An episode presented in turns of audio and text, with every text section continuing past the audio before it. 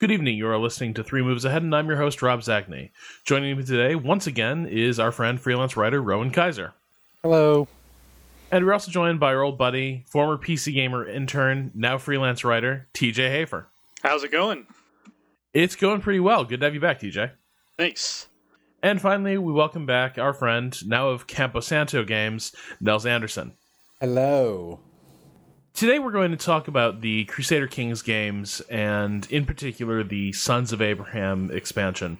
Uh, we're also going to get at why the Crusader Kings, uh, why Crusader Kings 2 in particular, seems to have reached beyond the uh, typical Paradox audience, which is sort of uh, history nerds like me and our producer Michael Hermes, uh, and, and sort of gotten its hooks into a much broader audience and a very different sort of audience than strategy games uh, usually reach.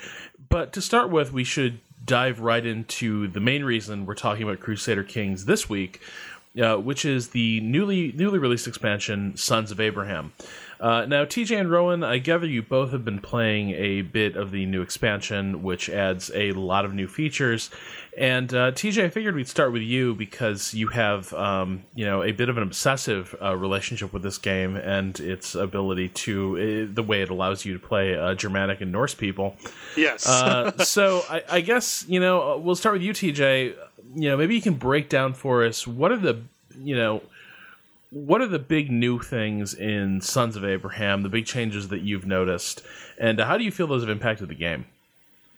Well, the the sort of you know uh, bullet points are they finally added Judaism as a religion, um, which I've tried and failed a couple of times to get to catch on. They're not in the best starting position um, in Europe. There's one Jewish state, which is the uh, Khazars, who are surrounded completely by people of other religions that want their land, and they have no allies. So um, they've added that start in. They've added uh, new mechanics for the papacy, where there's actually a college of cardinals, and you can work to get you know somebody from your house Borgia like into the papacy, and at that point you're like, hey, um, so that guy with the big kingdom over there, he he looked at me funny. Can I have a crusade on him? And the Pope will be like, sure, you can have a crusade.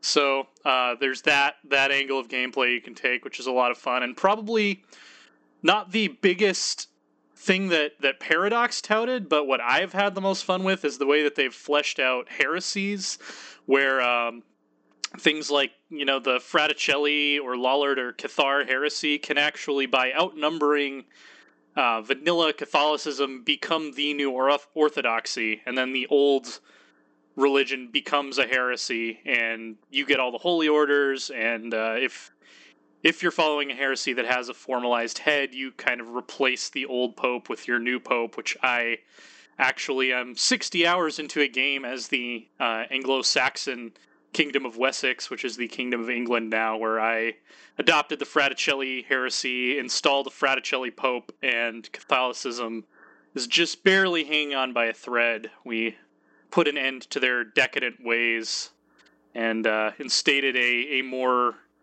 um, I guess, Fraticelli is, is they, they were against the wealth and opulence of, of the papacy. So I've kind of been RPing that out a little bit. Um, Am I missing anything? Oh yeah, there's also a lot of new events, which is it, it almost seems like a little bit disappointing when you compare it to the old gods, just as far as what is added to the game that you can read on a sheet. But when you start playing it, there are a lot of new and really cool events that have kind of been slipped in under the radar that make it fun to play some of the starts that had you know gotten kind of stale over all the time that the game has been out at least for someone who's played 570 hours of it like I have. It's oh god, is that god. real? yes. Is that the uh, real number? Yeah, I've played just 60 hours just since this expansion came out, which is part of the uh, trans- transition from a, a an office 40 hours a week job to more of a oh. freelance oh. situation. But, oh, oh, TJ, yeah. you know, you know life is finite, right? Yes, I do. You know, eventually this ride is over. I do, and and I do not regret any of the time that I have spent playing Crusader Kings. Life so, is finite. Play Crusader Kings. Exactly. what else would I be doing? So, um, but yeah, it's it's a really it's it's not the expansion I was the most excited about when I heard what was coming, but actually having played it, it is it is um, it's definitely a different game, and I'm I'm enjoying it a lot. Well, they also, you know, they it also released in tandem with a, with a big, I think it's the 2.0 patch. Right. Uh, so that also changed a whole lot of things. And I was talking to uh, the uh, design lead on on Crusader Kings 2, uh, Henrik, and he was he was telling me about um, you know, the fact that like little things, just like the fact that uh, you know, female characters could not die in childbirth, for instance, when the game originally launched. Which, you know, if you think about it, that that, that that's not very medieval.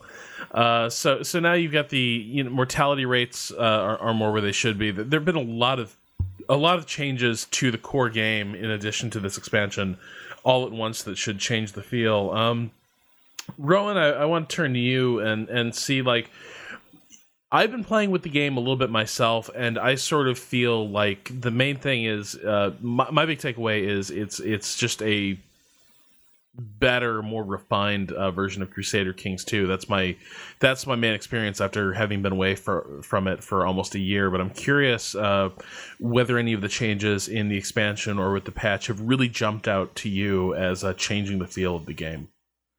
Um, I only played about hundred years of a game last night. Uh, so I didn't see a huge amount of changes. I got managed to get one of my cardinals into, or one of my bishops into the College of Cardinals, and then I had no idea what to do with him after that. Yeah. So that's honestly, I mean, I would say that's probably the worst new feature. Like I barely bother with it. Um, but it could just be that I haven't really gotten my head around how to play a full up papal game. But generally, it's like you know, I can I can get a CB for something if I really need it. So yeah. Um, one of the main things that I did was I just did a vanilla game because I had been mostly trying to play with mods, particularly Crusader Kings 2 Plus, and I've eventually just given up on that. They appear to be going in a direction that I don't really think they should, and uh, so I went to regular Crusader Kings 2 with the 2.0 patch, and it's got a lot of the a lot of the feel that I was getting only out of mods before. They've like tweaked it just enough that you know there's more variety in uh, the events, which is a big thing. Mods tended to add a lot of those that the original game was lacking, and the history seemed to be plausible and interesting without being totally overboard. I guess that's part of the plausible, but like uh, the Byzantines lost a big war with the Abbasids early on, and so the Pope called a crusade in like 915, and right. then there was a ca- a Catholic Greece for 50 years, and then they lost again, and they went back again, and yeah, uh, the the holy sites that they added in Old Gods now um, basically can trigger crusades if they're held by a religion other than the religion whose holy site they are. So that's pretty cool you know, honestly, I think for me, because I never, I, I, kind of skipped over uh, Old Gods. For me, I love the uh, new start date, uh, mm-hmm. where just because there's so much that's still up in the air uh, toward the close, the close of the ninth century. Uh, it, so it's it's really a lot of fun to play. Whereas I kind of feel like the the old start date, the more you know, the more high Middle Ages start date, um, tended to be things were a little more codified, and it felt like there was a little less dynamism, uh, especially for like playing uh, smaller like you know like dukes and such. Uh, it could be harder to work your way up to a throne whereas now god knows what's going to happen in the next 10 years. Yeah i mean in, in the 1066 start date you know it's going to be pretty much christianity versus islam and then maybe if they don't convert the the mongol hordes will spread some tengriism. In my current wessex game the, the one that i've been playing since sons of abraham came out completely without my intervention uh, they reformed the Baltic people reformed the Romuva religion without any of my tampering in that area of the world, and there are actually three really big reformed Baltic pagan kingdoms. There's like Lithuania um, and Pomerania and like one other one that have like their own little thing going on over there, which is pretty awesome. so it sounds like we're all ending up in the same place, uh, in a similar place of uh, kind of like we did last week, where okay, it's it's more of this game we really like. It's got more stuff in it, and that's really cool.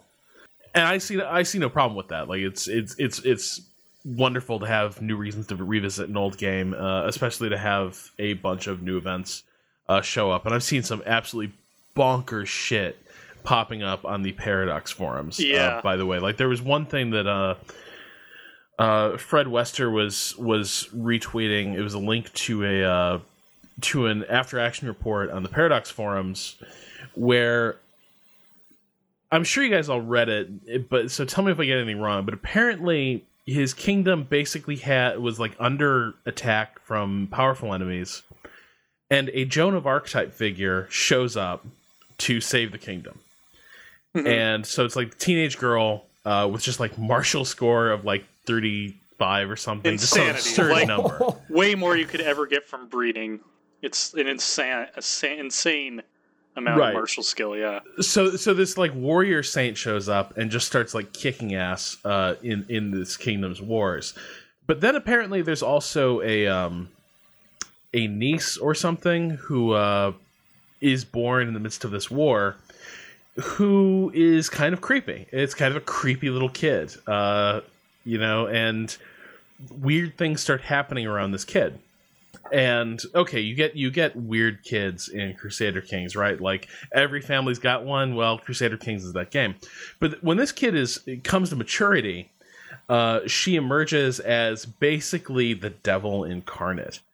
Um, hmm and like like we're not even like, i'm not even kidding. Like name every conniving vice. Like all her character traits are like pure malevolent evil uh, wantonness lustfulness um, manipulation her intrigues through the roof uh, and she just starts killing off like entire branches of the family tree Basically, Like, everyone in, in front of her in the line of succession Yeah. somehow dies. Yeah. so Oh my she, god. so she gets to she, she she basically ascends she's either takes the throne or she's second in line but she's kind of the power behind the throne. But she gets in a position where she's hugely powerful and she's like about to take the kingdom. And uh, the guy playing the game is like okay well shit um, i'm not like okay this this character is horrible but now she's my heir so we're gonna be on board with this because i like i'm not walking away from this game just because i basically have the spawn of satan uh, climbing climbing the ranks.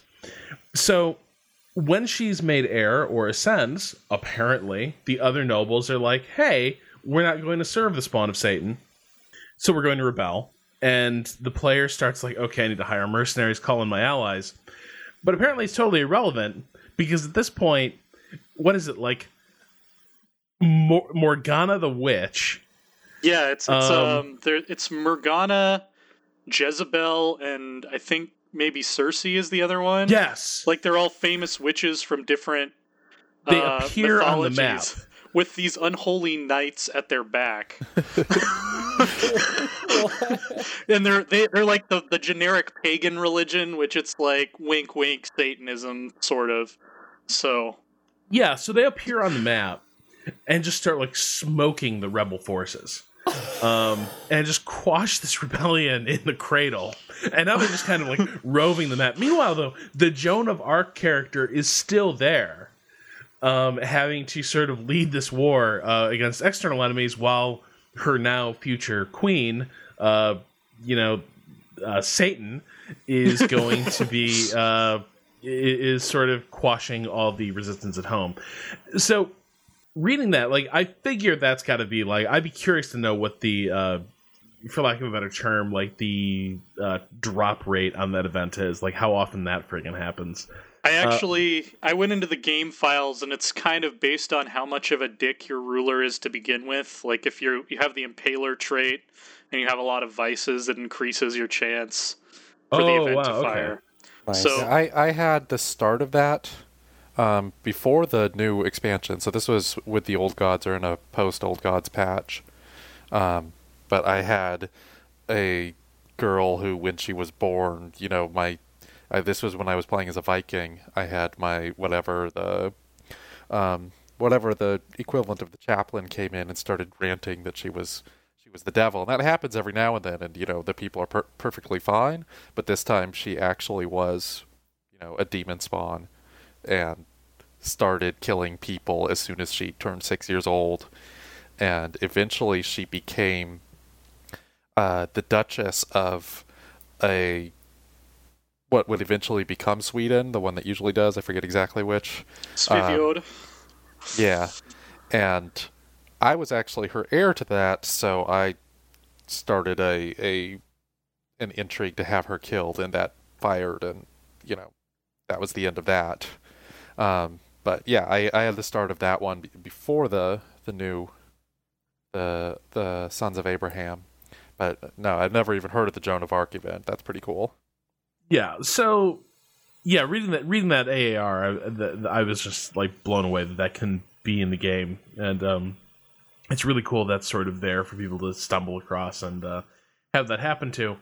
Uh, but it, it kind of brings me to I, I think maybe one of the reasons that Crusader Kings has sort of uh, attracted this audience beyond people like me who are totally ho- hopelessly addicted to games like uh, Europa Universalis 4. Uh, and, you know, I kind of want to talk to Nels here because, Nels, you named this as one of your favorite games of 2012. And I guess I want to know, like, is this your kind of game? Like, do you have a like outside of games like this? Do you have much of an attachment to a lot of strategy games? And uh, what made Crusader Kings stand out so much in your mind?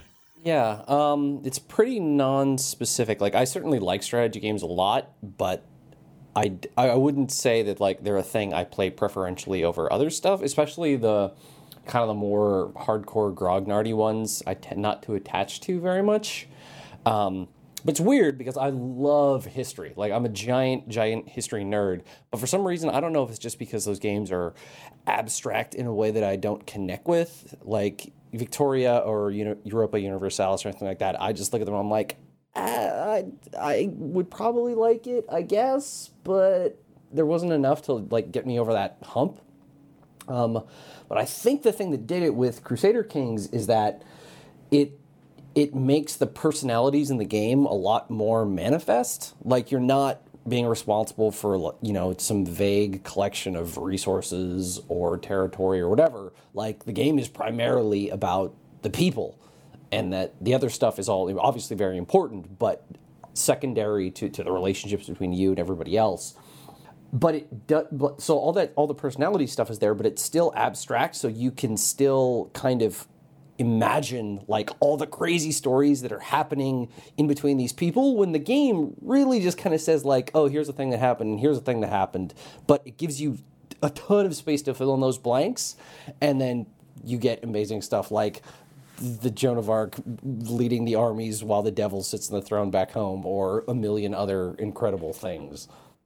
Yeah, no, I, I, I totally agree. And what what's kind of odd to me revisiting it, uh, you know, coming back to Crusader Kings 2 after, you know, about a year away from it, I was once reminded why I kind of why I didn't fall for Crusader Kings 2 as much as I did EU4, which is that this is very much a game uh, where you kind of watch it work. Like you can like knowing when to intervene and do things is a big part of it. Like when you actually have to take control and make a decision and push history in a certain direction, yeah, that's that's a big part of, of Crusader Kings 2. That's your active role as a player. But a lot of the rest is just kind of sitting back and watching how things unfold, watching how you know you you look at a character in your court, for instance, and you know your relationship their, their relationship to your character is really good but they've also got some vices that concern you they're ambitious they're conniving their intrigue is really high uh, you know, they're, they're they're kind of not a good person except for the loyalty to you, but they're useful. And you kind of just need to see how that unfolds, right? And it's always interesting to see how it does. Like, is this person going to turn out to be kind of a um, you know, an amazing like wartime conciliary? Uh, or is this person going to eventually become someone who you discover is quietly trying to off your relatives uh, or, or or take out fellow vassals uh, in order to improve their position? And it's it, it's kind of fascinating just to see how these dramas play out in every lifetime. Uh, and even you know even though there's a, there's actually a lot you can't control in this game, just seeing the the fact that this is a game where you can't game the system well enough that you know what's going to happen is actually really exciting territory for me. Yeah, I mean that's that's part of the reason why I like it a lot is that because the game doesn't give you any real goals at all. It's just kind of like, you know, oh, well, when the game, what is it, like 10 or 1454, whenever the game turns off, it's like, well, that's when it's going to be over. So have fun until then, which means that like that crazy, weird, unexpected stuff can happen and you don't feel like you're losing. You can just kind of ride the crazy wave and enjoy it. Yeah, and it's the the time frame what I've kind of realized about it playing as much of it as I have is when you get a really good ruler, it only takes, you know, a few decades, really, maybe a couple generations, to build yourself up from basically nothing to having a, a, fairly powerful realm. So, if you've been building up this grand kingdom from like 867 to like 950 or something, and it all collapses and you're reduced to like two provinces, like, well, you know, I've started with two provinces before, and I've still got you know over 500 years to kind of get back to where I was and maybe even surpass that. So it's it's a game where that riding the wave you're talking about, the rise and decline can actually be a you know a fun way to keep yourself challenged. You know, it's the old gods has kind of proven to me to be uh, a bit of an issue with that because games get mature a lot faster or a lot earlier in the, the time frame. So you can have a game where you have a fairly sedentary set of powers by, you know, 1100 or so, which makes it a lot harder to come back from uh, having a bad ruler. Even though there's supposedly 400 years, I've had several games where I just get totally stuck in you know, I have a county or two and I'm surrounded by dukes and there's really nothing I can do. Well, you just um, you you swear fealty to one of them and then tear apart their empire from the inside. I mean that that is plausible, but that depends on well, it depends on the religion. The game I'm thinking of now is one that I spent a lot of time with as a as the Viking, uh, the one I was talking about earlier, and then I got slowly shoved out by the Catholics and never got events to convert um, mm-hmm. until uh, until it was essentially too late, and I just had my counties constantly being destroyed because I had I was totally unable to get allies by marrying off my children because the children were all pagans and the everyone that I could potentially ally with was Catholic. So that was a little too realistic for me, I think. yeah, if if you don't end up uh, reforming the religion as a pagan, and uh, you'll you'll get to a point eventually where I mean, I'm I'm glad they added this, but there's a decision now where if someone is declared a holy war on you, you can end the war immediately and convert to the attacker's religion, which is usually what you nice. end up having to do if you're a, a uh, an unreformed pagan by the 1100s or so. So I dislike that marriage is actually not an option between different religions because that was how many medieval conversions happened. You it know, is, the... um, and Sons of Abraham has actually added uh, traits where you can be tolerant to um, another religious group. Like you could have, uh, you know, a Swedish Catholic who he's a first generation Catholic, so he still has sympathy for the old faith. Um, unfortunately, it's not a very common trait. So those kind of cross marriage religions still really don't happen that often, but they've well, at least probably actually good. Yeah. Um, yeah, I mean, I wouldn't want it to happen too often because the alliance power would just be totally shattered. But having it happen enough that you would have a powerful character to get married and then potentially convert, I think, is a good idea. What kind of amazes me, there, there's there, there's two things I guess that that really uh, delight me about Crusader Kings 2 because uh, because they're so odd. One is that, man, it, this is a game where, despite the fact it's a political game about expanding your holdings and improving the position of your family, like it does not pay to get attached to anything in this game. Like it's not like Civilization where you're like, oh man, I'm gonna put down some wonders now, and that city's gonna be pretty sweet. That city's going to be excellent from now until forever. and you, you get really like sort of invested in you know whatever the primary city of your empire is. You're really attached to that. Uh, that's gonna be with you through the game. Man, like Crusader Kings 2 is you just kind of have to ride the wave. Uh, and so like you, you, get things that just sort of fall into your lap, but then they're taken away from you uh, just as quickly. Like I was um, playing uh, East Francia, uh, which is uh, basically what we you know it, it's it's basically Western Central Germany, um, and I was sort of lining things up for my heir, and you know I was really trying to make sure there's going to be a good position, uh, shoring up the alliance with Bavaria, and uh, then like just as uh, my old king was probably about to die, uh, his only heir just just up and died uh, at the age of like 29, uh, just gone, and I was like, well, that sucks. I'm done. Like this game is this game is screwed. Until I realized that the next heir turns out to be the king of Bavaria, who I've just allied with, uh, who's also a kinsman. And suddenly I am controlling, uh, you know, within a year, I am controlling some sort of Germanic superstate. Yeah. uh, that stretches from the North Sea all the way down to uh, the northern edge of Italy. Uh, and it's just like made of soldiers and wealth and power, uh, and it's it's it's awesome. Uh, and then I'm like, oh god, how can I how can I hold on to this? How can I hold on to this? Because unfortunately, the moment my king dies, it's going to split among his three sons. And those two kingdoms will still exist as discrete political units. They're only unified in this one guy's person. And once that guy is dead, that you, you lose half your territory. And that's uh, you know you know you like you can try to see about keeping it. You can go full psychotic and start killing off your other kids uh, so that succession laws will allow you to keep everything you have. Uh, I wouldn't know anything about that. I, I, keep, I, I keep toying with it. I'm like, I don't know if I want to go this route. Uh, like, this is, I would. Like, I think this is like the grandest achievement of Crusader Kings 2 is that it made like the Ottoman succession seem like a really good idea. You have right. your one heir, and then you either imprison or kill every other potential heir. Yeah. Every time. I, I I think that any any reasonable person would be horrified if they found out how many of my own children I have killed over my Crusader Kings career. It's probably in the hundreds. But but here's the other thing that that kind of uh, amazes me, and, and Nels, I'm curious how you handle this because I like I think I might not be smart enough really to play Crusader. I'm bad with names. I'm bad with faces.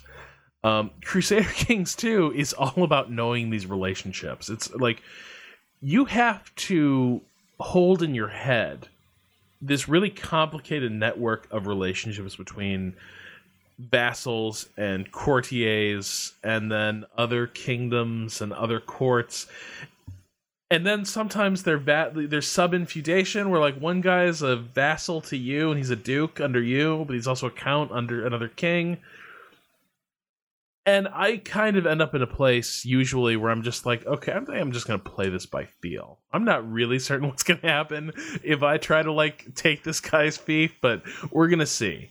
Because uh, I just I can't really easily track what the hell's going on. D- did you did you go did, did, did you go fully down the rabbit hole and start like mon like figuring out how all these people are related and what they think of each other?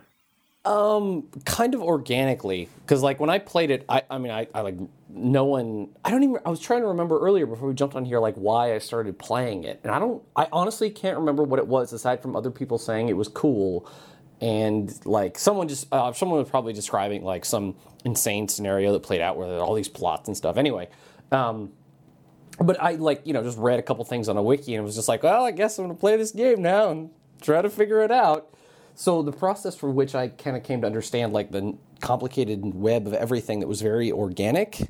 Um, I think a lot of that ended up like the way I generally remembered people was by like the weird, crazy events that had happened up to that point, right? It's like, oh, you know, oh, it's that asshole in Gowrie who like tried to lead a rebellion a few years ago, and I haven't, I had his mom in prison for like thirty years or whatever.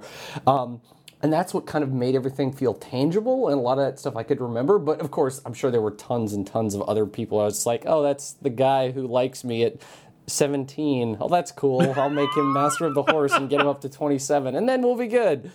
Um, but the bits where it was like, yeah, just some insane stuff played out, and like the people, even though they're, they're like the most boiled down, just like really just a collection of like a few adjectives and then a bunch of math that adds up to whether positive or negative they like you. Um, it's just it's it like I said before, it's like it's abstract enough that you can introduce a lot of personality there that the game doesn't explicitly say exists. And that kind of helped me create like this weird, crazy Game of Thrones cast of characters in my brain that I could remember and come to loathe many of them. I think another thing that's impressive about the game, uh, this may well be totally accidental, is that you know knowing every single one of those relationships helps a lot when you're a count who's trying to just get that duchy.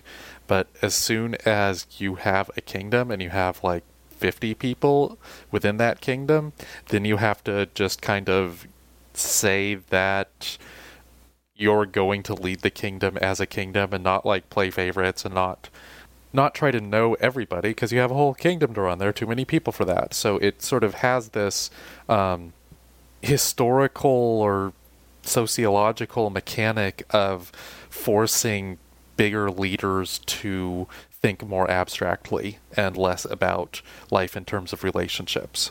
Yeah. Uh, and I, that's, I think it's actually more impressive that I feel like that's probably accidental. Yeah. Well, you can just imagine, right? Like someone rolls up into, you know, some king's feast hall or whatever, and he's just like, I'm sorry, who are you again? That's totally like what happens when you're like, oh, this guy, he's, he's like trying to plot to kill my wife, and you're like, who, who the hell even is this guy? ah, it's so good. It's just amazing when you like discover there's a plot happening in your court or something, and you're like, wait, this guy's trying to like kill my kid and that makes no like I don't know who this guy is. So you look through it, and then sort of like I I don't know like in in all the president's men or something where Woodward and Bernstein are in the in the like in the library, you know, like putting all the pieces together, where you're like where you start to realize like holy shit, this complete nobody actually has like a viable line to one of the most important duchies in the kingdom and is actually I think been killing numerous people throughout this game, and now my son is the last piece of the puzzle. Right. And it's like, ah, boy, I don't know. And by this point, it's like it's almost too late to stop them sometimes because you get like people get better at intrigue as time goes by. Like a seasoned plotter, you know, by like age 40 or 50, can be a truly terrifying collection of stats in terms of like subterfuge. And so you'll get these amazing experiences where like yeah, some weird like random count or something out of nowhere was just pulling all the shit, and you like sort of heard rumors that like people were dying suspiciously, blah blah blah. But yeah, you're a king. It's just you you like you can you can barely remember the guy's name. You just happen to notice that like bad things keep happening to people in northern Germany or something. Weird, right? And then the guy sort of emerges on the scene at age 50 and his intrigue is like 25 and he's just an unstoppable killing machine.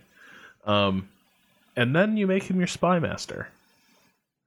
Uh, which is uh, something else I, I really enjoy. The the sort of the weird like Roman Colosseum free for all you let sort of happen within your realm.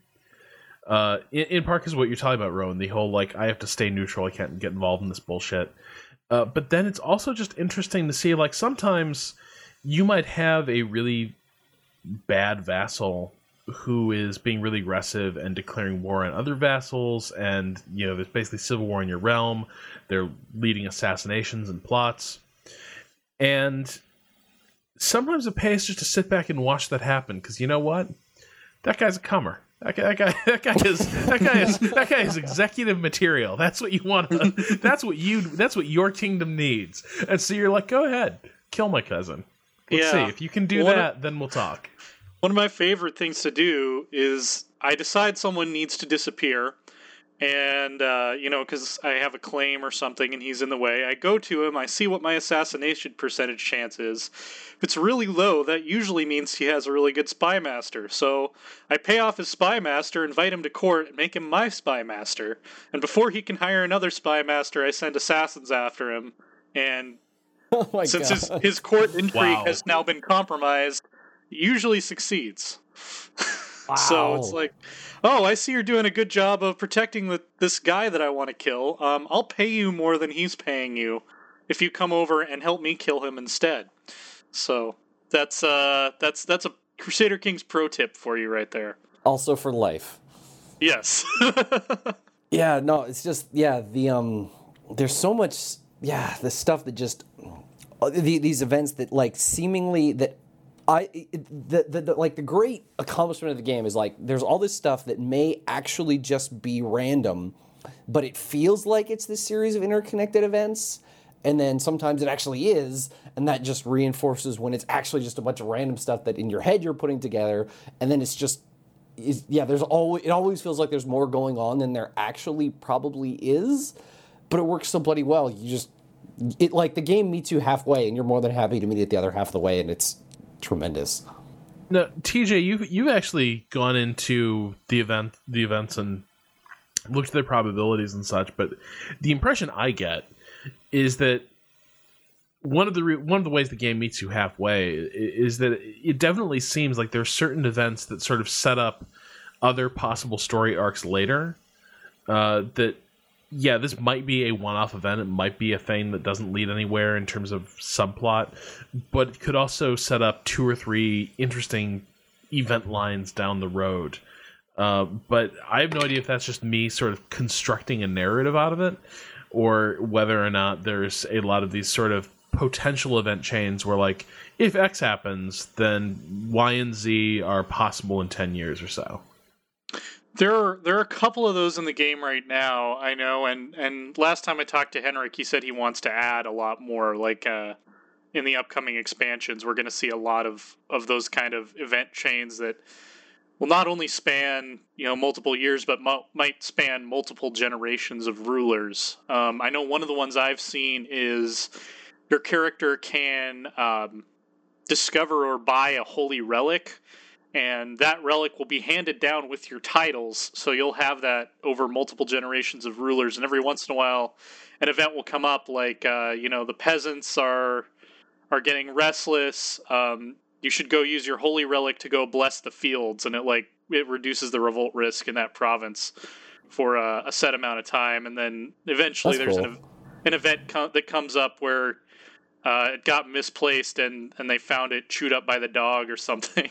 so you end up losing your holy relic. Um, yeah, I'm, I'm not sure how many of those are in the game right now. That's the only one I've seen from the expansion that is actually a, a long term chain of events. But uh, supposedly we're going to be seeing more of those, which I am very happy about. So There's this um one of the things that playing Crusader Kings 2 I was reminded of in in hindsight. There's this board game called Tales of the Arabian Nights. Have y'all ever played it? No, but I, I think I've heard some of this from Chris Remo. Yeah, yeah, yeah, yeah. So it's like from from the 80s. Um, but their Fantasy Flight did a newer version a couple of years ago. But all it is is like you're just kind of going around the Middle East having like these crazy adventures and then when you go to a place it's just got some number and you look up in the, like this giant probably like more than a thousand and one stories type book. And you go it's like okay well you know it's this is event like 217 okay there's like some weird jinn or something. He wants something out of you. Are you going to try to like lie, lie are you going to give him what he wants or lie to him or whatever? And it's just these they're i mean they're totally random. It's just like you go to the grids in the book but the succession of several random those things all happening at once gives you this impression of like who the character you're playing is and what they want and what the other people in the world wants and it crusader kings t- totally feels like it has that same thing where there's just enough random stuff that in your head you can now construct this crazy narrative of how the person you're playing is like clearly cursed by the gods and is total incompetent but is also kind of charming and can always find some way to get people to like him and get what he wants. Uh, and that yeah after, after playing ck2 i was like oh my god it totally is tales of the arabian nights but with way more in it that's awesome Yeah, and I also love how it captures this. It captures this idea that on the one hand, you're playing a political game. You're trying to be an effective ruler, whatever that means to you, uh, whether it means you know building up an, an economy, uh, laying the groundwork for the future, uh, leading wars, whatever. Uh, and and so there's that, but then you're also trying to be the the head of this family. Um, that wearing those two hats becomes really interesting when those two things begin to not necessarily push in the same direction. Like when you're coming toward the end of uh, of a certain character's life, you know, and you have more holdings than you'll be able to keep. Like once your once your character moves on, uh, things are going to be broken up and power is going to be redistributed, and your son may not be ready. Whatever. Um, and so you start making decisions not necessarily with an eye toward the greater good but with an eye toward what's going to set up the next generation the best, what's going to allow my family to prosper. And so maybe you start leading things in a bad direction for certain other parts of your holdings. Like, you know, yeah, okay, we, we will start shit on this western border and create a war there. Uh, and we're going to stop investing in, you know, infrastructure and armies there. And just kind of, yeah, let, let a few sieges go wrong, whatever. Because uh, because your heir is going to be inheriting something else, the thing that you're, you know, actually protecting. And I, I kind of, I kind of enjoy the, I, I kind of enjoy the, the, the difference in roles uh, that, the game has you play. The, this, this notion that, yeah, okay, this is your political role, but then there's also this like totally mafia esque you know hat you're wearing that's definitely like yeah okay everyone else can go screw themselves. It's all about the family. It's all about mm-hmm. the interests of this this bizarre twisted little clique. Yeah it, it gets um especially because i like to run elective succession a lot and one of the awkward situations you find yourself in is there's this ambitious strong brave virtuous genius that is like the clear front runner. He would make an amazing king but he's not of your dynasty, and so he needs to die.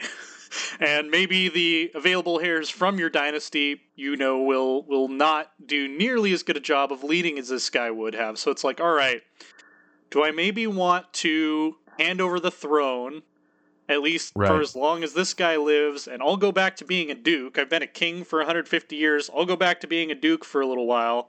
I'll let him call the shots, or I'm going to destroy this hero of the nation basically just to keep the top level title in my family. So yeah, the way that the way that they have set you up as a dynasty and not a state definitely creates some really interesting situations like that. Yeah, it's cool. There, there's definitely in like the one big super long game I played. There was it was that that same situation where yeah, my first it, I'd switched it from um, uh, primogen- uh, I switched it to primogeniture, and then but the first son in line was just an idiot, right? Mm-hmm. Just just a just a moron, incompetent. But I was like, oh, it's, it's it's really too grim to like murder him. So I switched it over to elective, like got everyone to back the second son, who was like totally competent and awesome. Then, like 100, 150 years later, all of a sudden, people are like voting for these other dukes that I'm not even related to, and I'm like, what? This was this was a great idea before, but now, no, this is terrible. So they yeah. change the succession laws back, and that's impossible, and everybody hates it when you do that. You're like, oh god, I'm in a hell of my own making. God damn you, yeah. great grandfather. yeah, yeah. There's always that that moment of panic when you realize that someone you don't want is about to inherit and you don't have the time or resources to change your succession law so you're just going to have to live with it. Yeah you've really you've really got to trust in your prestige if you're going to go elective and you've really got to make sure that you're staying on top of the situation. Like elective scares the hell out of me mm-hmm. uh, just because yeah I, I, know that i can you know you can maybe guarantee one or two successions but after that it starts to get really shaky. You have to start basically stabbing people left and right, which I guess is the same with any any succession law. But I had really good luck with elective in general until the game I started last night, where like I had I managed to I was playing as a French duchy and I managed to win a holy war against the Norse who had taken over Brittany. So I got a whole bunch of new counties there and I just started dumping, you know, reasonably, reasonably well, uh, well statisticed counts that had just appeared in my uh, appeared in my court. So it's like, oh hey, you've got a marshal of twelve. Congratulations, you're the new Count of Ron. Yeah. Um, and then those guys started winning my elections. Like I don't know, I it, I'd never seen that before. Usually, I, you know, the people who are competing with you in the elections who aren't your family are, uh, very powerful counts or dukes who've been there for a long time, and these guys just immediately lined up a whole bunch of support, and I have no idea how that happened. If it's because I wasn't playing Crusader Kings 2 Plus, if it's because I wasn't, uh, or if there's something in the new patch or uh, the new patch or expansion that makes elective more volatile. But yeah, elective used to be almost a guarantee for me, and then last night, twice in a row, it was the opposite of that. That's the other cool thing about CK2 that I like so much is that like it is a game fundamentally about consequences, right? Like even when you may make some decision about something that doesn't matter, it always just because so often it, it there are going to be consequences that the times when it doesn't it still feels like it does. And most of the time it does right? Where you're like oh god i did this thing before and that guy was really mad at me but it seemed like a good idea at the time but now he's got like this whole rebel host and he's super pissed. You're like oh god what did i do? And that's a, but because the game doesn't doesn't have like a very hard loss state like the fact that those sometimes those unforeseen consequences are not necessarily the best thing for you, but they're still interesting, still feels like rewarding and good, and you can keep engaging with it and you want to keep playing versus just feeling like you're losing, right? Um, because I find that like in some more, and this could just be a, a totally false perception, but in some like more you know traditional or whatever strategy games where there is like very clearly this is the the the goal to achieve like this is your win state that like when a really bad thing happens you're just like oh well I'm losing now. Uh I guess I'll like reload an old save or start over or whatever. But because like there aren't really super hard loss conditions like that in CK2 and even when crazy bad things happen they're still interesting you still feel like you want to keep playing. Um I think that's part of the part of the magic as to why it's like uh, it's so good because you then because what you get is like the crazy stories you can tell about it, right? Where you know the, the thing crazy thing happened in the family, but then someone came back, whatever. It's all more of that like fuel for drama, and I don't know how much of that was like super explicitly designed. Like I don't know if the first Crusader Kings had the same kind of like almost being an engine for creating like really crazy awesome stories. So I don't know if it was just like they kind of thought that would be part of it, and but then it was happenstance that it was as big of a thing as it is, or if they really tried to build it, or or what. But that's the thing that definitely I think drew me in and made me just like, oh my god, I love this. I did a feature on that where I interviewed Henrik and kind of analyzed what he said and how it was like to play it, and um, it was an accident. I mean, they wanted more complex interactions, and they wanted. Uh, to have a little more like The Sims combined with the original Crusader Kings, combined with like a Game of Thrones style uh, events involving the characters. But he said they like they just threw a bunch of stuff in there and it ended up working extraordinarily well. Like he said they they'd add a bunch of traits and the beta test would just be like, "Cool, more traits. Let's see what happens." As opposed to like, okay, this is something we need to work on here or here or here, which I think is really interesting. It's just like, yeah, Huh. Putting a bunch of mechanics in in sort of the, the right direction led them to something that just uh, like it just kept stacking on its, uh, itself exponentially until it turned incredibly memorable. Yeah, interesting. You, you get this weird this weird sense of order in uh, Crusader Kings, where on the one hand, the game is totally about sort of the random happenstance of, of of life in this period, right? Like there's a lot of stuff you just you just can't see coming. Like, you know, everything was going great and then your king takes a cold and dies just before, you know, basically watching all his fran- plans come to fruition.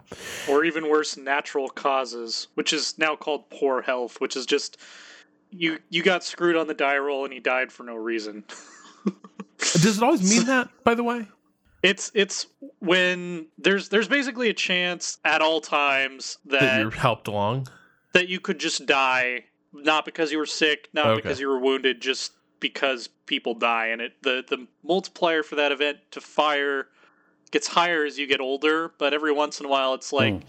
you rolled a one, you died at sixteen of no discernible reason. So Yeah, so on the one hand, you've got you've got to deal with that the just Yeah. the incredible uncertainty of this game. But then I also love this idea, and it's what plays into the storytelling, is that there's there's an element that everything has everything reverberates in this game. You know what I mean? Like your grandfather totally screwed over a count and kind of shattered this family, and then you sort of forget about them, and the, you know they're they're non-factors anymore except maybe they're not. You know and, and you you can never you, you, you, a lot of things don't really lead anywhere. Sometimes people just get completely destroyed in this game.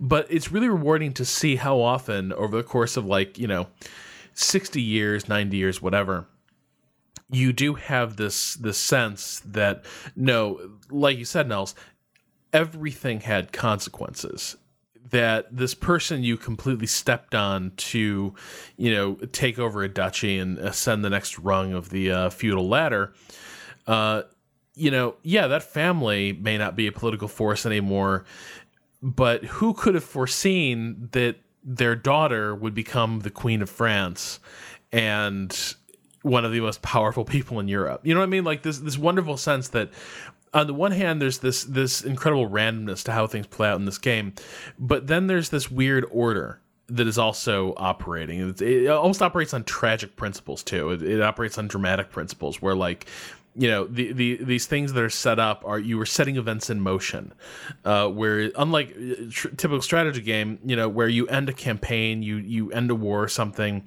and it kind of trails off like it, it has a rational ending here you have a I I always walk away with a, a greater sense that there are vendettas and plots that sort of last over long periods uh, in, in a way that other strategy games do not. Now, that might also be the way that I play it. I tend to play really vindictively. Um, and Yeah. so if something bad happens to my family in the year 900, I'm still going to be smarting about it in like 1155. yeah, I play the same way. I've I've taken revenge by killing off entire dynasties before. It, they've set up more mechanics that will encourage that, like the adventure mechanic that they added in the old gods, when you know you take out a duchy, you exile everyone, or they all go into exile, and you know one of that family's sons ends up in like a Viking court. uh, A strong claim on whatever county or duchy you took over, and then you know, forty years later, they decide to show up with five thousand men, and that's probably going to cause problems for you. And I think it, it, they've the designers have done a really good job of encouraging that uh, sort of emergent storytelling um, by adding things that you know happened in the medieval era and actually beyond. There were people doing that through the 1800s in England. One one other thing I know that uh, you wanted to talk a little bit about, Rowan. Uh, I haven't experimented with with it much myself, but uh, the save import feature uh, from Crusader Kings into Europa Universalis. Um, TJ, I know you've played around with it. What's been your feeling about how how well it works? Um, it works surprisingly well for what it is. There are definitely um, there, there's definitely some aspects of it where you get that kind of you know when the the sky is the limit, you're kind of disappointed when you can't reach the moon. Um, as far as things that it, it doesn't do, but it uh, you know for for instance. Um, the the the way that it, it models the Holy Roman Empire. If there is no Holy Roman Empire at the time you import the game, um, you know that it doesn't really it, that mechanic just basically gets dropped. Whereas you know it'd be kind of cool if you looked and oh well, I have my huge Empire of Britannia. Why don't we split that up into a bunch of princes and and use that somehow? But Right. yeah, in, in general, it, it works really well. I've played um, three games that I imported from CK2 into EU4. Uh, one which was really fun because if you actually start the Mongol start date that was introduced in Old Gods and CK2, and you conquer a bunch of bunch of stuff as Genghis and his sons. Uh, when you import that into EU4, you will actually own all of the stuff east of there that belonged to the Mongol Empire historically. So you basically have this stretch of land from Manchuria to France, and uh, No, does, a- it, does it do things though where you're still basically a barbarian horde? Like, you know what I mean? Like, you can improve your tech in Crusader Kings too, where like you can develop uh, some infrastructure and ideas. Um, now, when the when that's imported over to EU4, are your Mongols still basically the uh, nomadic tribe that you've got in vanilla EU4, where they're like, ah, now our Khan is dead. We must all war and see who will emerge the strongest. Uh, when in your CK2 game, maybe they were a little more rational. Well, you have you still have the steppe nomad uh, government type in EU4, which does have you know those events where you get pretender rebels and things like that. Uh, the interesting thing was in the course of my Genghis Khan game, I moved the capital to Baghdad, which is one of the potentially wealthiest if you build it up. It's like one of the the spots on the map where you can build the maximum number of holdings in CK2 and turned it into the technological hub of the known world. So I actually started out with a gigantic Mongol horde with Western technology in EU4, which I did not even know was possible until I exported the game. Um, so it, it has some interesting little things like that, where you know if if you are some you know backwoods pagan that manages to build up an empire and advance through CK2's tech tree, you'll actually start on on equal footing with the Western powers in EU4. Um, they've also just added uh, the ability to import heresies from um, CK2. If if a, a heresy becomes powerful enough, they will be imported into EU4. So I did a test import um, of my Wessex game, and yep, it's Fraticelli across most of Europe. I'm not sure if the Reformation events can still fire for a Catholic heresy. Mechanically, they're identical to Catholicism, which is a little bit uh, a little bit disappointing. But uh, yeah, I'll have to wait and see on that one. Can you actually roll from uh, EU4 into Victoria as well? There's a fan project that is working on that. Uh, So far, I, I don't think Paradox is going to officially support it, but my theory is that they are they're plotting out Victoria 3 right now, and it's it's going to be built with that converter in mind. Oh my god! At that That's my point, theory. at that point. This is basically my EA Sports series, where it's like, okay, so like. Crusader Kings is my NCAA. Then I'm putting my Madden class up in the, up into EU4. And then you switch to Concussion Quest. Oh God! But the fact that you can like yeah like con- like there's like 1200 300 years of continuity across three games like I will never play that. I, I just know I won't. But the fact that it exists pleases me to no end and I think it's tremendous. Yeah, the main issue I've had is the two um, games that I imported from CK2 where I actually did play all the way through CK2 and then imported into EU4 is you load up day one of EU4 and it's just a an administrative nightmare because you have this huge territory your religious unity depending on how well you proselytized in CK2 is for me generally around the 40 to 60% mark. You have all these provinces. They do give you cores on all of them but all of these provinces with foreign non-accepted cultures. And so you have to wait for okay how many of these non-accepted cultures have enough grounding in my empire that the event will fire and make them accepted and then what am i going to do about the ones that don't um, so if you're importing a very big CK2 empire into EU4, you might not have as much fun as starting as a one of the default sane, sanely proportioned nations in EU4. That that might be one uh, one one of the bigger criticisms I would have of it. That's actually one of the things I wanted to talk about was that I've only had one game that I really succeeded in importing and playing a significant amount of, and I just didn't find it all that interesting anymore.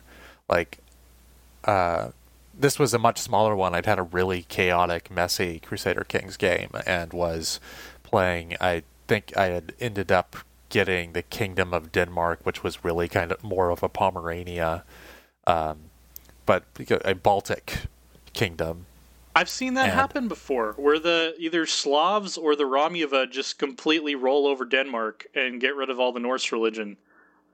Yeah, this was actually just that uh, I managed to have um, get the succession right, where like my character's sister was the queen of Denmark, and then she became the heir, and I uh, managed to kill the whoever else was in the way, and all of a sudden it was united Pomerania and Denmark.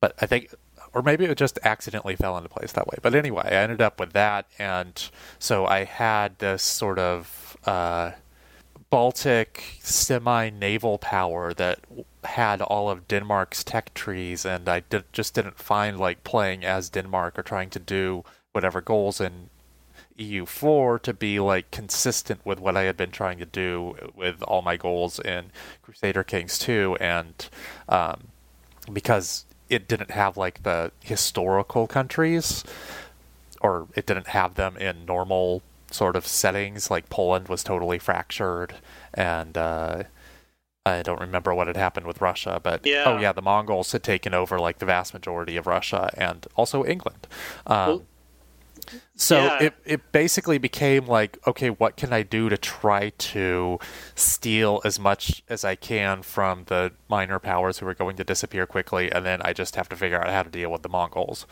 And it, the game just became much less interesting overall and personality filled, where the original Europa Universalis start dates all have like uh, interesting things going on Yeah, of just the balance of powers of the era. It's like if you if you start from 867, you've been playing Crusader Kings for like over 500 years, and it's like you're driving this car along and you have an idea of a destination, and then you export your game, and all of a sudden the car turns into a helicopter. And you're like, okay, what am I doing? Uh, I need to figure out these controls. Um, am I still going the same place I was before, or do I want to go somewhere else because I have a helicopter now? It's uh, it's a very kind of jerky mental transition you have to make. Yeah. I also tend to dislike playing as naval powers in pretty much any strategy game. And so, like, the way that it had me set up as Denmark to basically be trade and navy or conquest and navy uh, didn't sit well with me. But every time I've tried to start a new game and, like, import it again, I've lost. So, Yeah. uh, that's that's another issue with the converter is that it, it recognizes certain nations that get imported as their EU4 equivalents. Like if you you know have the the kingdom of, of Castile, it will recognize that as Castile in EU4, but say I'm Norse and I took over Castile and turned it into like this Viking principality, and then I import to EU4 and it's like all of these ideas that give me piety and papal influence that I have no use for whatsoever. And um, so it doesn't it doesn't really look at what kind of a nation you are at the end of Crusader Kings. It just kind of gives you the historical ideas for whatever nation tag you match up with. Yeah, and um, that like kind of works historically, as in um, you have when the technology changes and all the changes that occurred in Europe at that era occurred that it encouraged countries to behave in ways that were geographically, technologically, you know, what they should be doing. Like a, a country that controls most of the Baltics is going to try to take advantage of uh, trade around the Baltic area. That makes a lot of sense. But it just didn't make sense with me because, like, I had been playing a warmongering Polish Pomeranian duke who just happened to have the King of Denmark fall into his hands.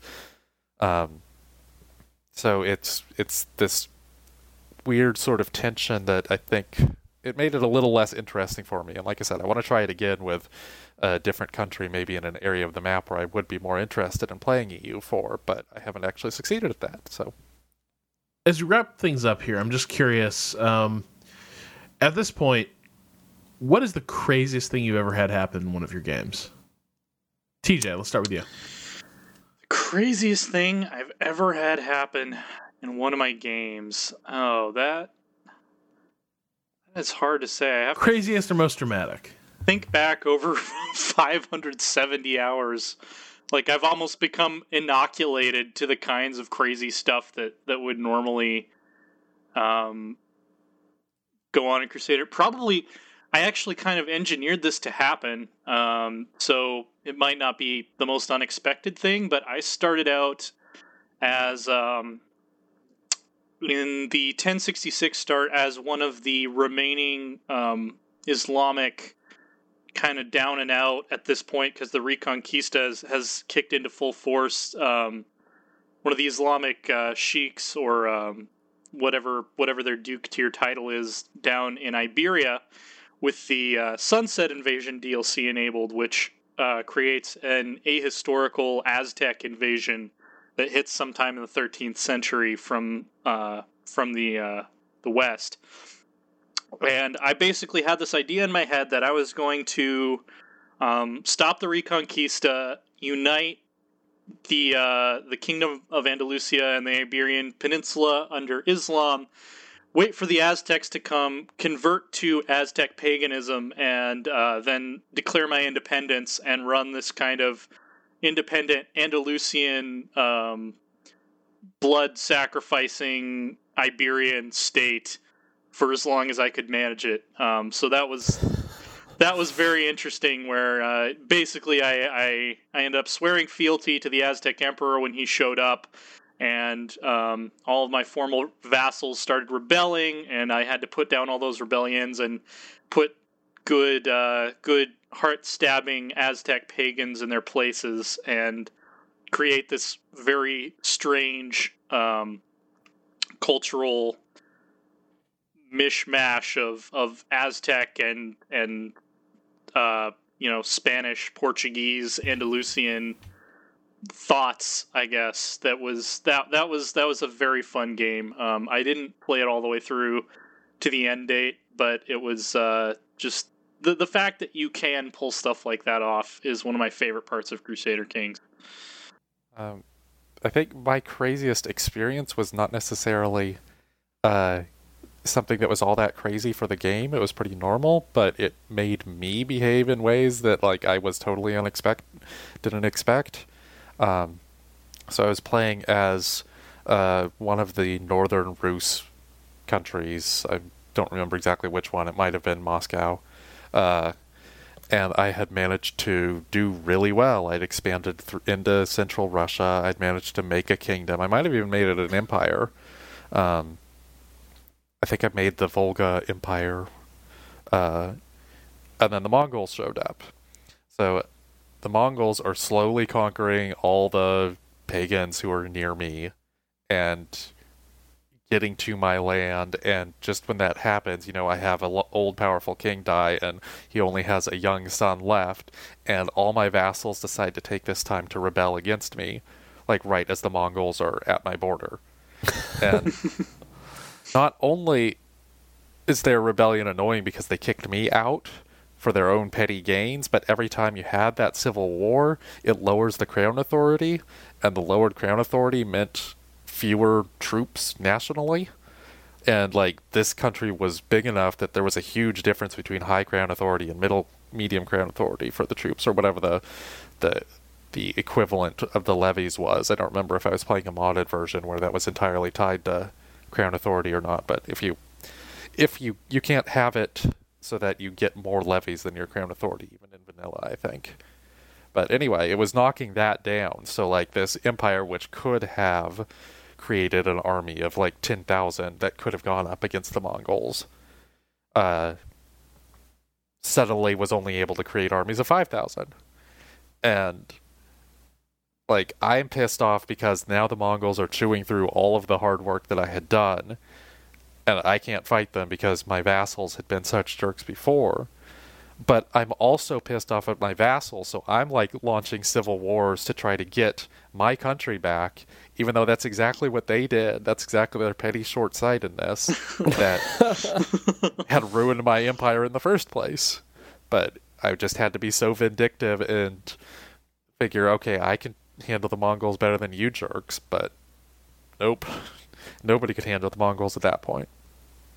Wow. So Yeah, that, that was a really interesting sort of like, holy crap! This game has me totally engaged in feudal pettiness By the way, and the futile Mongols, pettiness. the Mongols are freaking scary again now because with patch 2.0 they basically squashed all of the uh, the gamey ways that you could beat the Mongols before. Like, uh, well, basically the Mongols don't take attrition, which is what makes them scary. They can have 200,000 guys in one province, and whereas a normal European army would be losing thousands of guys a month to attrition because the the rationale being there's not enough you know food on the land to support that many troops. Mongols could just march wherever they want with their whole big death stack and the the way that you used to be able to beat them um, was luring them to a coastal tile and then landing a whole bunch of guys on the same spot at once and um, basically winning the battle before they started taking attrition and now they've made it so that when you land an army, they start at 50% morale.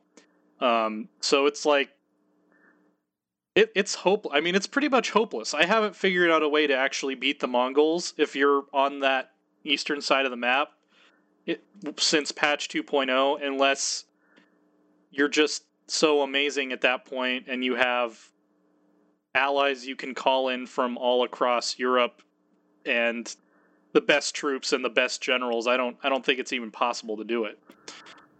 Um, that's do you know if they fixed the AI so that all the hordes no longer just go into Iran and stay there? Yeah, they have fixed that where they Okay. they actually will declare war on everything like they're supposed to. Yeah, because that was that was a major problem for about six months uh, after the old gods. Was the Seljuks and the Mongols would just go to Mhm. Persia and stay there. Yeah. We like it here. Why why would we why would we want to conquer anything? This is this is a nice little province that we're just we're going to hang out here. So, Nels, anything uh, stand out in your mind for uh, crazy or dramatic stuff that's hap- unfolded for you? Yeah, probably the most dramatically low point. I mean, there were bits when things were bad, but the bit where it was bad in the way that was the least predictable. Um, the the longest game I played to start is the Duke of the Isles, like way up in the north northwestern chunk of Scotland. And took over Scotland, and eventually got down to Ireland. And I was starting to make some like decent inroads into England. I had this one old king. He was about to cack it. It seemed like he was pretty old, like maybe late fifties, early sixties, and the heir was set up well. And then that king got like I don't remember if they got kicked in the head or injured by a horse or injured in battle, but either way they became like not they didn't die. They just became like meant like a like an invalid. Yep. And so a regent was appointed, but the regent was just an idiot. But amazingly, that old like half brain dead king still held on for like 20 years. So this regent was just bumbling things up this entire time, and all my well laid plans uh, were dissolved by this old, like half brain dead king who just was amazingly hardy, even though his brain was worthless. I've had that Um, happen too, where a, a king became incapable and then ended up ruling for like 30 more years. Yeah, and I was like, "You're so old, just die, just die." And then, like, finally, like 83, he died, and I was like, "Oh, thank God." Oh, let's time to undo all the work that this idiot did. um, and that was the low point. But the fact that at the very, very end of that game, like literally in the last maybe 10 years, um, uh, I like fan, founded the the Empire of Britannia, and the only heir I had was a daughter. So I switched things over to agnatic cognatic primogeniture, so she inherited everything. But I also managed to line up a marriage with her to the um, the the ruler of the Byzantine Empire. So like five years before the the final cutoff time, the the the ruler I was playing was both the Empress of Britannia and the wife of the the the entire Byzantine the, queen of empress whatever of the entire Byzantine Empire, and then their heir was going to be just like controlling these two giant, massive chunks of the world. But then the clock cut off before that happened. But I was like, that's not that's not a bad way to end. I'm all right with that. I think for me, the the most dramatic thing that's happened for me, I've, seen, I've definitely had some crazy stuff happen, but I think the thing that sticks with me the most because it was really kind of unfortunate and not the way I wanted things to play out was um during this game as the uh, Duke of Moray uh, up in northern Scotland, we were dealing with a really tyrannical king. And uh, to the point where he'd actually imprisoned uh, my Duke's wife, uh, and she died in his dungeons. Um, and uh, at that point, it was kind of vendetta from from that point on. But but actually, uh, you know, like I had to pretend that everything was cool. Uh, so it was all about like laying the groundwork for taking this bastard down because he basically came to the throne when he was like 25 or something. He was just an instant asshole. so there were like 20 years of like feigning loyalty and everything, and this guy like made me his steward and shit. Um, but in the meantime, While your wife is in prison, no, afterwards, uh, she she died within like a year uh, of being in prison, so she died quickly. And then my my duke was like, "Yeah, whatever you say, you, you know, Your Majesty. Yeah, I'm your man." Uh, so we like I, like I'm going around making all these alliances, uh, building up my relationships with all the other um, Scottish nobles, uh, most of whom uh, in the north and west are like, yeah, this this guy's a fucking asshole. He's got to go. um, and then um, another one of his enemies um, was the Duke of Fife, and he basically like kills him and uh, wipes almost wipes them out, but leaves the daughter alive. And I end up um, sort of adopting and educating the daughter and uh, she's brilliant and like the relationship between her and my duke was really good. Like they absolutely adored each, adored each other and my duke was really capable. Uh, so she was getting like crazy good stats. She was like brave charitable um, brilliant and everything.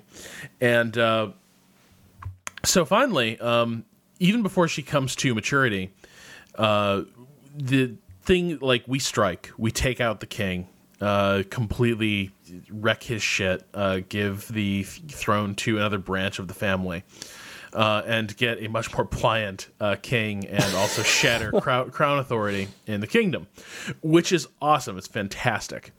Um, and then it dawns on me now in the in the fallout from this uh, that this little girl who's about to become the Duchess of Fife, um, in all that warring, uh, the other potential heirs for Fife died. And I am now potentially uh, in line to take the throne for Fife. And um, that's when I call in the hit squad. because uh, I'm like, no, we get like, like I can do this. I can, I can take over Scotland basically. So I go full Macbeth. I'm like, I can pull this off. Like I got this little, I got this little fucking kid in my house like I can I can grab it. I can get Fife. I'll have Moray, and at that point, like two thirds of Scotland is mine, uh, and I will basically rule the country. Um, she's like 15 when this is going down. Uh, the assassination completely falls apart. She sniffs it out, whatever. She knows it happened, and like the moment it's failed, she ascends, beca- enters her majority, and takes over Fife and that kicked off the most enduring enmity I've ever had in a game of Crusader Kings 2.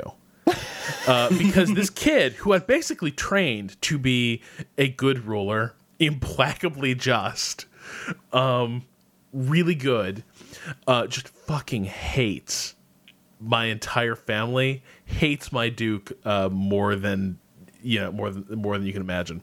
So basically, from that point forward, uh, we have this really weak Scottish king. There's no crown authority basically in Scotland whatsoever.